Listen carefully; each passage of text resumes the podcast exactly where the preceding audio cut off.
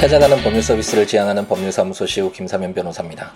어, 68번째, 68번째 함께 있는 민법을 시작해 보도록 하겠습니다. 음, 좀 시간이 오래 지났네요. 한 2주 정도 지난 것 같은데, 어, 함께 있는 민법을 기다리셨던 분들에게는, 어, 죄송하다는 사과의 말씀을 드려야겠네요. 어, 이 일은 뭐 예전에 비해서 더 바빠진 것 같지는 않은데, 어, 심정적으로, 음, 많이 좀 여유가 없어진 것 같습니다, 요즘에. 어, 뭐, 최근에는, 며칠 전에는, 어, 세월호 참사, 어, 1년이 이미, 1년 전의 일이네요. 있어서는 안 되는 그런 참사로 인한 그런 슬픔이 되새겨지기도 했고, 또 주위에 어떤 소식들이, 정보들이 우리에게 막 활기차고 즐겁게 하기보다는, 아, 정말 이게 국가나 사회가 맞는지, 우리의 리더들이 맞는지, 예, 이게 우리를 위해서 어떻게 운영되고 뭔가 음, 이끌어지는 아, 그런 사회인 것이 맞는지에 대한 의문이 드는 그런 좀 안 좋은 소식들이 계속 주위에는 가득했고 또 개인적으로는 어, 아들이 초등학교에 입학을 하니 하고 나서 이것저것 챙겨줘야 될 것도 많더라고요. 챙겨줘야 될 것도 많고 어, 같이 해주고 싶었던 것들도 많아서 어, 그런 것들 하나 둘씩 채워가는데 또 신경도 써지게 되고 이런저런 상황들이 겹쳐지면서 함께 있는 민법을 약간 소홀히 하지 않았나라는 그런 생각이 듭니다. 다시 한번 마음을 되잡고 천리마의 항상 제가 얘기하는 천리마의 그 이야기를 어, 다시 가지고 와서 비록 천리마는 아니더라도 어, 쉬지 않고 정진 않으면서 끝까지 원하는 목표를 향해서 어, 걸어갈 수 있도록 노력하도록 하겠습니다. 한 2주 됐나요? 1주 전인가 2주 전에 곡부 중국에 있는 곡부를 다녀왔습니다. 많은 분들이 아시겠지만 곡부는 어, 이제 공자님의 사당이 모셔져 있는 곳이고 공자님의 고향이라고 할 수 있죠. 어, 그 시내 자체가 정말 어, 너무 좋았습니다. 어, 아시다시피 이제 중국이 뭐 경제적으로나 군사적으로나 모든 방면에서 이제 발전하고 있는 정말 강대국으로 가고 있는 그런 시점인데 어, 그런 모습과 달리 어, 정말 시골의 한적한 아, 왠지 그 서당에서 어, 한문을 공부하고 있는 아, 그런 어, 느낌이 나는 아, 그런 시 분위기였고 시 곳곳에 공자님의 에, 말씀과 어, 그런 흔적 어, 자취들이 남겨져 있어서 어, 좀 숙연해지는 아, 그런 기분이 드는 아, 여행이었던 것 같네요. 어, 공자님의 사당을 이제 방문하고 어, 이렇게 공원으로 조성이 되어 있는데 정말 잘 해놨더라고요. 조용하고 어, 예쁘고 어, 뭔가 어, 좀 음, 기풍이 있는 어, 그런 곳이었는데 어, 이곳저곳 걸어가면서 많은 생각을 한번 해봤습니다. 어, 생각해 보면 어, 공자님은 실패한 정치가였잖아요. 만약 공자님이 정치적으로 어, 성공한 어, 그런 정치가였다면 아마도 어, 이런 유학 음, 유교라고 불려지는 이런 어떤 유학의 어, 뼈대가 형성되지 못하고 어, 우리 동아시아 아시아권의 정말 수많은 어, 뭐 2,500년이죠. 2,500년 동안 어, 뭐 죽고, 뭐 죽고 다시 태어나고 이런 사람들의 수많은 사람들에게 어떤 삶에 영향을 미쳤던 이런 유학이 형성되지 못했을 텐데 어, 그런 걸 보면 참 아, 과학이 발달하고 모든 것이 우리 인간이 모든 것을 아, 이제 알아가고 있다라고 하지만 이런 불확실성이라고 해야 되나요? 이런 이러한 조건에서 이런 이러한 조건이었기 때문에 지금의 어떤 결과가 어, 나타내지는 이런 우연적인 것들 되돌아보면 신기한 것들 이런 것들이 아직까지 우리 주위에 많은 것 같고 음, 어쨌든 어, 곡부 여행을 통해서 공자님의 발자취를 다시 한번 어, 되돌아 어, 보면서 어, 다시 한번 어, 제 자신도 어, 한번 다 어, 되잡아 보고 그리고 공부도 다시 한번 열심히 해봐야겠다 동양고전 어, 그런 생각도 다시 했던 시간이었던 것 같습니다. 아, 한번 기회가 되시는 분들은 어, 곡부 어, 저는 저 칭다오 쪽에서 아는 분이 계셔서 그쪽에 갔다가 어, 칭다오에서도 한 5시간 가는 거리긴 하지만 중국이 워낙 커서 그, 그분들은 어, 바로 옆에 이웃이라고 하는데 이웃집이라고 하는데 한 5시간 정도 걸리는 어, 긴 거리였지만 한번 방문하셔서 그 좋은 기운 느낌들 갖고 오시면 어, 이제 빡빡한 우리 현실 살아가는데 약간 도움을 받을 수 있지 않을까라는 그런 생각이 듭니다. 그러면 이제 오랜만에 어, 함께 있는 민법 다시 민법으로 다시 돌아올 텐데요. 어, 지난번 시간에 이제 드디어 어, 물건의 왕이라고 할 수 있는 어, 소유권에 관한 규정들을 모두 읽고 어, 이제 지상권, 제한 물건 중에 이제 용익 물건으로서 물건을 사용하는 그런 권리로서 지상권을 어, 한번 읽어보아 지상권에 관한 규정을 한 세 개의 조문을 한번 읽어보았었습니다. 한번 뭐 가볍게 다시 한번 되짚어 보면 어, 민법에 공통적으로 어, 적용되는 사항들을 어, 따로 뽑아서 묶어놓은 어, 민법 총칙 편 저희가 다 한번 읽어보았죠. 어, 민법 총칙과 관련돼서 제가 그 정리를 한번 한 해에 걸쳐서 했었잖아요. 아, 그 내용 한번 다시 들으시면서 궁금하신 분은 뭐 그림을 아, 민법 총칙이라는 것이 이런 것이구나라고 그림을 그리시면 좋을 것 같은데 어쨌든 이런 민법 총칙을 저희가 다 읽었고 이제 물건에 대한 권리라고 할 수 있는 물권들에 대한 규정들을 읽고 있습니다. 물건 처음 시작하면서 어, 부동산의 경우에는 음, 물건의 변동, 소유권 취득하기 위해서 어, 등기가 있어야 된다라고 말씀드렸고 시계와 같은 이런 동산의 경우에는 소유권이 변동되기 위해서는 시계 줘야 되겠죠 팔았으면.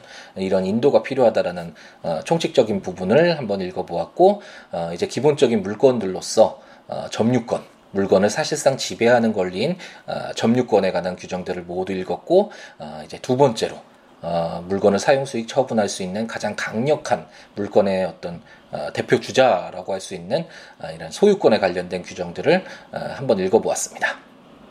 소유권에 이제 세 개의 큰 파트로 나눠져 있다라는 거 이제 한 번씩은 그려지시죠.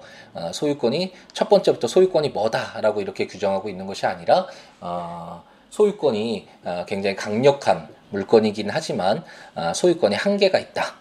특히 상린관계와 관련된 규정을 통해서 어, 저희가 많이 어, 그것을 언급 제가 많이 언급해 드렸고 이제 많이 이해를 하실 텐데 어, 소유권이 이러이러한 한계가 있다라는 소유권의 한계적인 측면 음, 그 이후에 이제 소유권을 취득하는 부분 어, 물론 대가를 지급하고 그 물건을 어, 물건의 소유권을 취득하는 것이 일반적이겠지만 이런 일반적인 내용이 아니라 어, 어떤 소유권의 소유권자가 대, 어, 소유권자로부터 대가를 소유권자에게 대가를 지급하고 물건을 받는 것이 아니라 뭐 일정 기간 동안 어, 뭐그 부동산을 점유하고 있으면 소유권을 취득하는 어, 취득 시효와 관련된 규정들도 있고 소유권 취득과 관련된 부분과 관련돼서 읽어보았고 어, 동산의 경우에는 선의 취득 한번 읽어보았었죠. 그 외에 뭐 무주물의 발견, 어, 유실물의 습득, 그리고 가공, 혼화, 뭐 첨부 이와 같은 어, 첨부 규정들 이런 것들이 다 이제 소유권 취득하는 어떤 이러이러한 어떤 변동 사항이 발생했을 때 누구를 소유권자로 할 것인가, 어, 소유권을 취득하는 것으로 볼 것인가,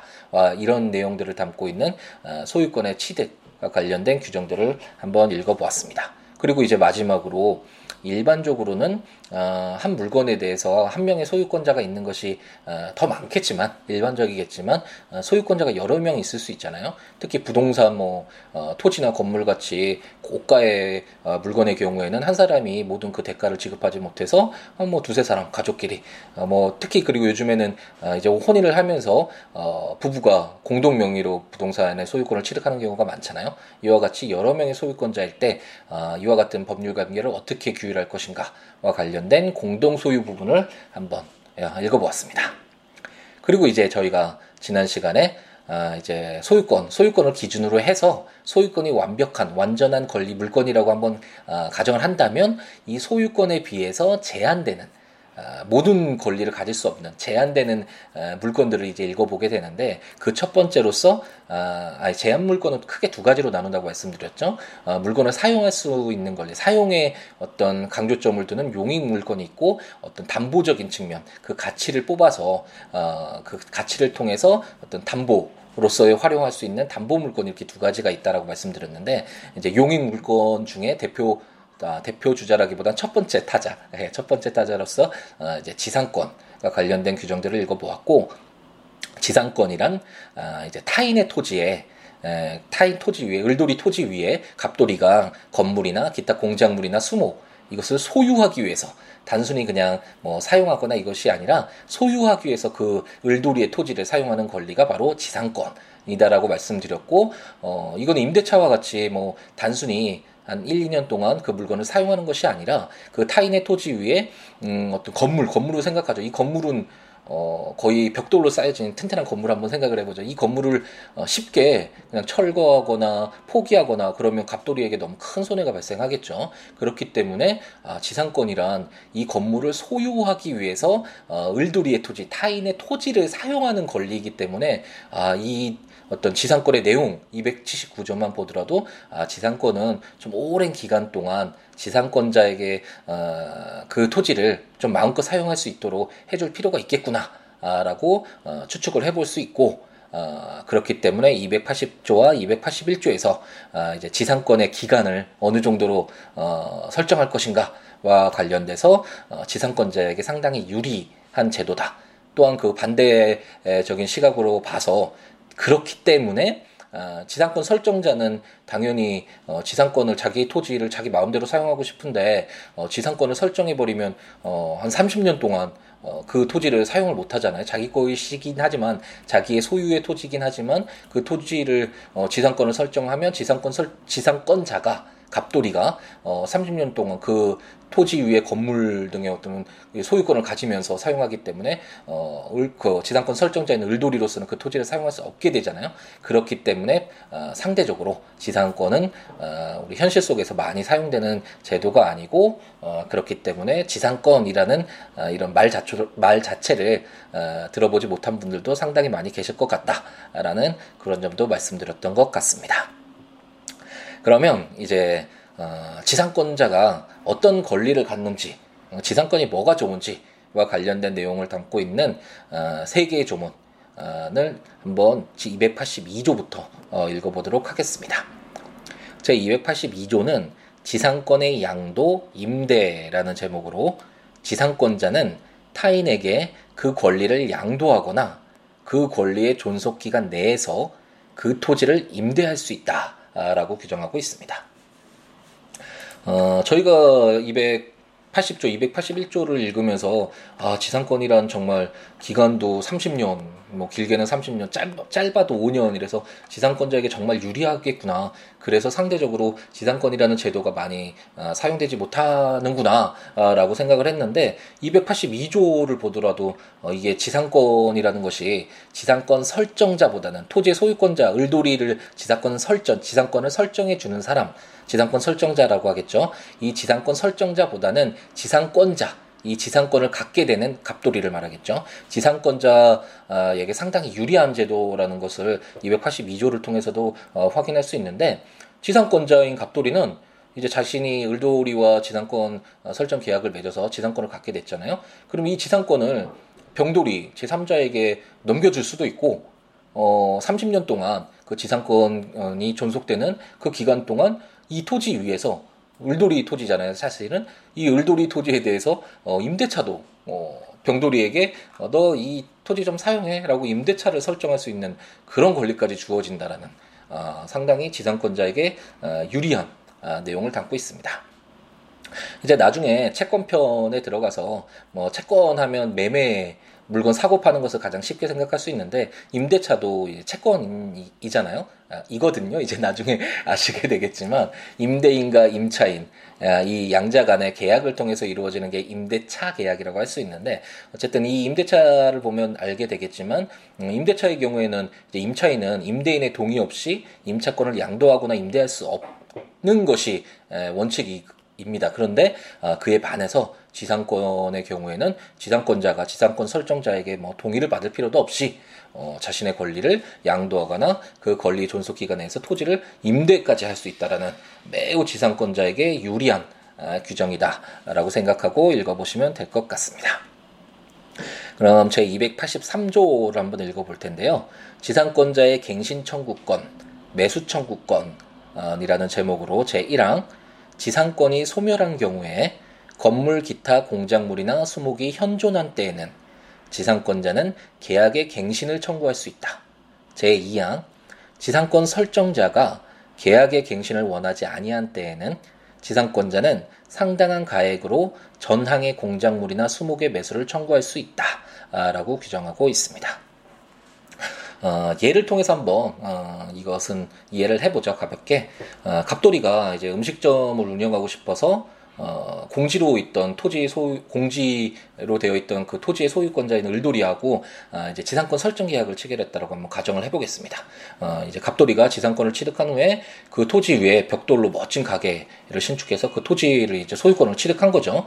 그래서 이제 갑돌이가 가게를 잘 운영하고 있는데 30년이 지나서 어, 이제 지상권의 존속 기간이 종료했다라고 한번 가정해 보죠. 갑돌이로서는 그 건물을 신축하는데도 많은 비용이 들었을 것이고 30년 동안에 이, 이 정말 이 영업을 통해서 모든 것들을 다 닦아놨는데 음, 지상권이 존속 지상권이 존속 기간이 만료했다는 이유로 어, 이제 나가라 그리고 그 건물 철거해라 이런 식으로 하면 어, 좀 어떤 지상권을 인정하는 그 제도의 취지에 맞지 않겠죠. 하지만 또 울돌이로서는 어, 그 토지 30년 정도 사용했으면 됐지. 이제는 어, 내가 원하는 나 여기에 무슨 뭐 여기서 농사를 짓겠다. 아니면 내가 새로운 건물을 지어서 장사를 하겠다. 이렇게 토지를 사용할 수 있는 소유권자로서의 어떤 권리도 인정해 줄 필요가 있을 것이고요. 그래서 어떤 이런 이해관계가 아, 상충되게 되는데 이럴 때 어떻게 그럼 해결을 할 것인가와 관련돼서 어, 제 1항은 이제 지상권이 소멸했다고 하더라도 30년이 지났다고 하더라도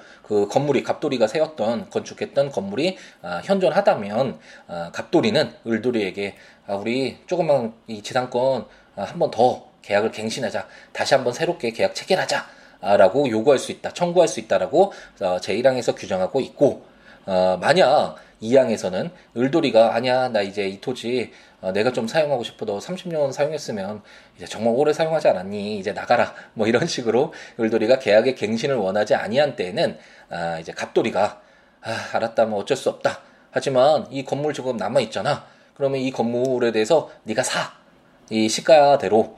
어, 이 시가에 따라서 이 건물 철거하면 어, 너무 큰 손해니까 야, 이거 시가대로 어, 매수해 사과라고 청구할 수 있다라고 규정해서 음, 갑돌이와 울돌이의 어떤 이해관계를 어, 조율하고 있다라고 생각하시면 될 것 같습니다.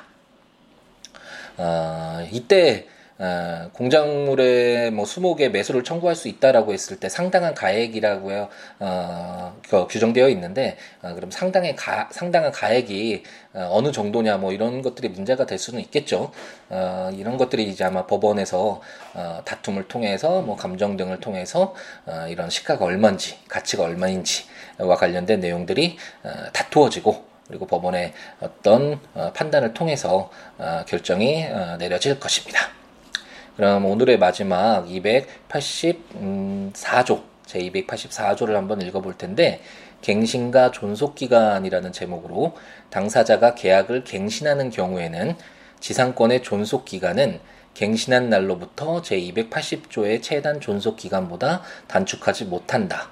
그러나 당사자는 이보다 장기의 기간을 정할 수 있다 라고 규정하고 있습니다. 그럼 아까 283조 예에서 어, 이제 을돌이가 어, 더 이상 그 지상권 어, 연장하지 않을래라고 생각을 해서 의견을 피력했, 피력했 다면 이제 갑돌이 소유의 그 건물을 상당한 가액을 주고 그 시가에 해당하는 금액을 주고 어, 이제 매수해야 되겠죠. 어, 이렇게 해결이 되겠지만 아, 그래 알았다 갑돌이 뭐 너의 처지도 이해를 하니까 계약 갱신하자 지상권 어, 갱신하자라고 갱신을 했을 때 어, 이 지상권의 존속 기간을 그럼 어떻게 정할지 이가 문제될 수 있겠죠. 물론 당사자가 합의해서 뭐 30년으로 하자. 또는 지상권은 오래일수록 지상권을 인정하는 제도를 인정하는 어, 취지가 있으니까 뭐 40년으로 하자 이런 것들은 뭐 문제가 안 되겠죠. 그런데 어, 만약 어, 계약을 갱신하는 경우에 존속 기간을 정하지 아니했을 때는 음, 280조의 최단 존속 기간보다는 단축하지 못한다라고 해서 합의가 됐든 뭐 합의가 없었든 어, 280조 저희가 한번 읽어봤었잖아요. 최장으로 뭐 건물 같은 이렇게 단단한 건물은 30년.